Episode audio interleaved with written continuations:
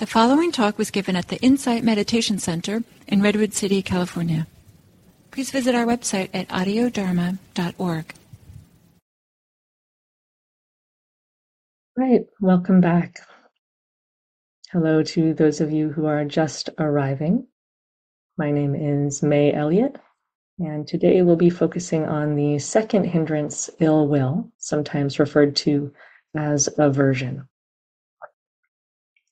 Uh, ill will in uh, Pali is vyapada, uh, vyapada. And this hindrance of, of ill will can manifest as anger, not liking, judgment, resentment, discontent, denial, fear, boredom, etc. So yesterday I spoke about the first hindrance of sense desire. So these these first two hindrances are um, come as a pair. They're two sides of the same coin. Um, they're the fo- forces of wanting and not wanting. Um, and with each, there's a wish to change our experience in some way to create a better moment.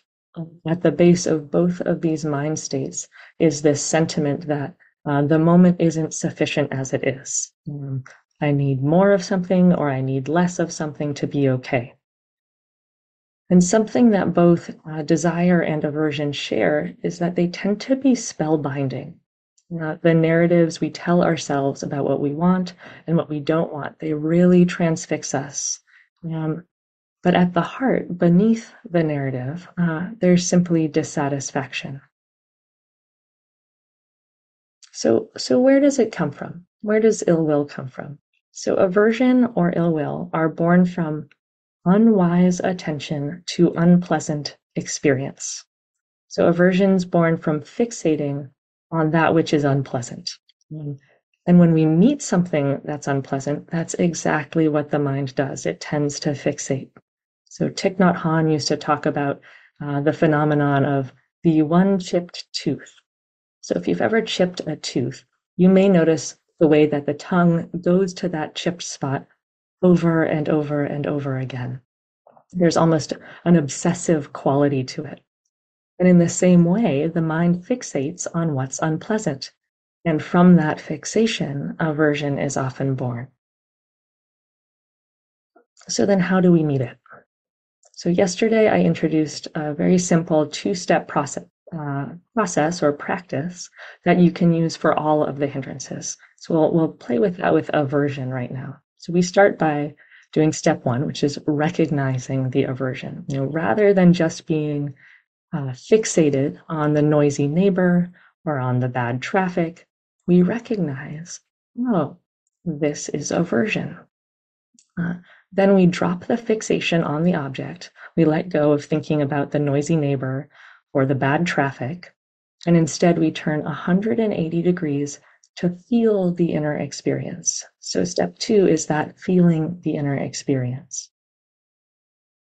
Uh, there's a quote by Ralph Waldo Emerson that goes like this If a dog is chasing you, turn and whistle for it. If a dog is chasing you, turn and whistle for it. When there's something unpleasant we're in contact with that's causing aversion, all we typically want to do is get rid of it or make it stop. Um, but more often than not, we really can't change it. Um, the aversion is already there. So when a dog is chasing you, rather than running from it, can you turn 180 degrees and whistle for it? Can you choose the experience rather than fighting it? It's like, great, I successfully recognized aversion. What a victory. This is a great thing. Um, so, so can we meet the moment in that way? Can we meet our aversion with that mind? Um, I do want to acknowledge it can be hard to do the first step of recognizing aversion because it's so easily hidden by our narrative of judgment, rejection, or disliking. Um, so, in your meditation practice, if you notice yourself lost in thought, um, maybe having repeated uh, thought patterns occurring, you might just ask the question What's underneath this? What's underneath this? And that might illuminate if aversion or maybe one of the other hindrances uh, is present, actually fueling that thought pattern. Um, and it's not uncommon that we'll find ourselves ruminating about something if we're feeling aversion towards it. Uh, the Zen teacher Lien Shutt talks about the hindrance, uh, this hindrance as the terrible twos, as in T O O S. So if you're thinking a lot and you notice yourself wanting to change or fix experience, you might notice the mind that the mind is saying uh, something like, uh, too messy or too cold or too many bugs, too itchy, too loud. Uh, so when we're at this first step of recognizing the hindrance, if you notice that sort of story playing in the mind, to this, to that, um, it's a likely sign that aversion is at work.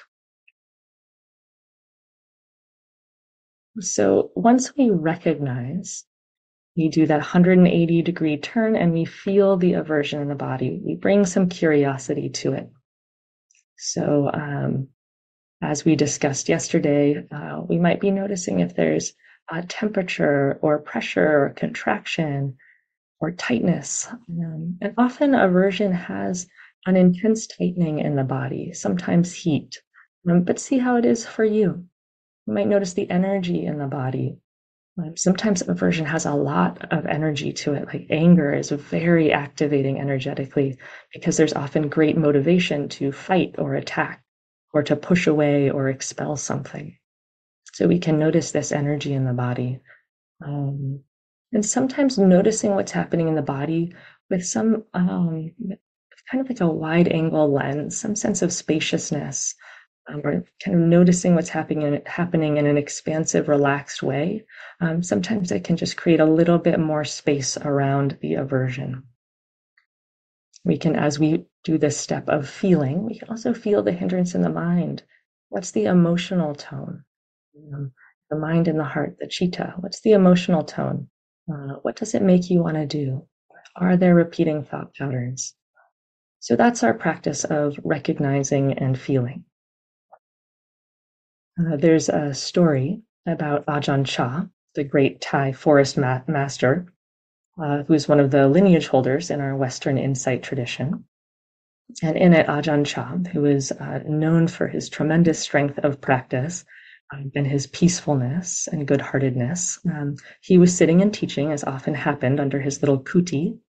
Um, and during one of these times, uh, a palm reader, an astrologer, came to visit him. Um, many people came to visit Ajahn Chah. And so he was one of many sitting around listening to Ajahn Chah tell stories and teach the Dharma. And so this palm reader was just captivated by Ajahn Chah's humor and his warmth.